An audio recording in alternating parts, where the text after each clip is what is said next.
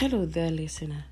Thank you for stopping by and welcome to Detox with Abby, where you get a daily dose to encourage change within by God's way of thinking.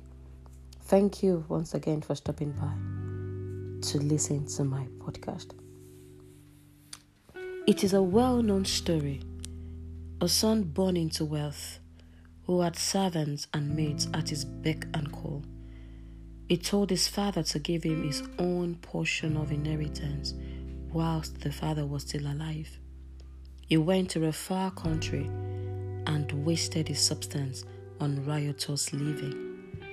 When famine struck the country of his sojourn, he joined himself to a nameless citizen of the country who sent him to feed swine. The nameless citizen sent him to do what he would never do in his father's house. Let us relate this story to our relationship with God. We are God's children and we have been given the right, authority, and the power to become His sons.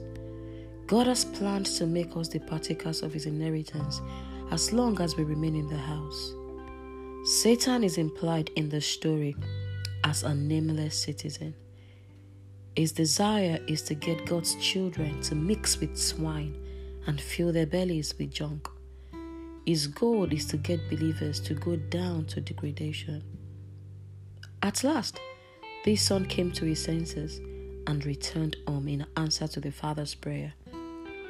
The Bible records that when the father saw his son from afar, he was filled with love and compassion. He ran to his son embraced and kissed him. This clearly shows that the father had anticipated his lost son's return. How exciting to know that Jesus is interceding for us even when we disappoint him. When we grieve him by our thoughts and acts, he still intercedes for us. He loves us so much that he would not give up on us. God is willing to accept us the way we are. Stay in the house so you can bask in Father's presence.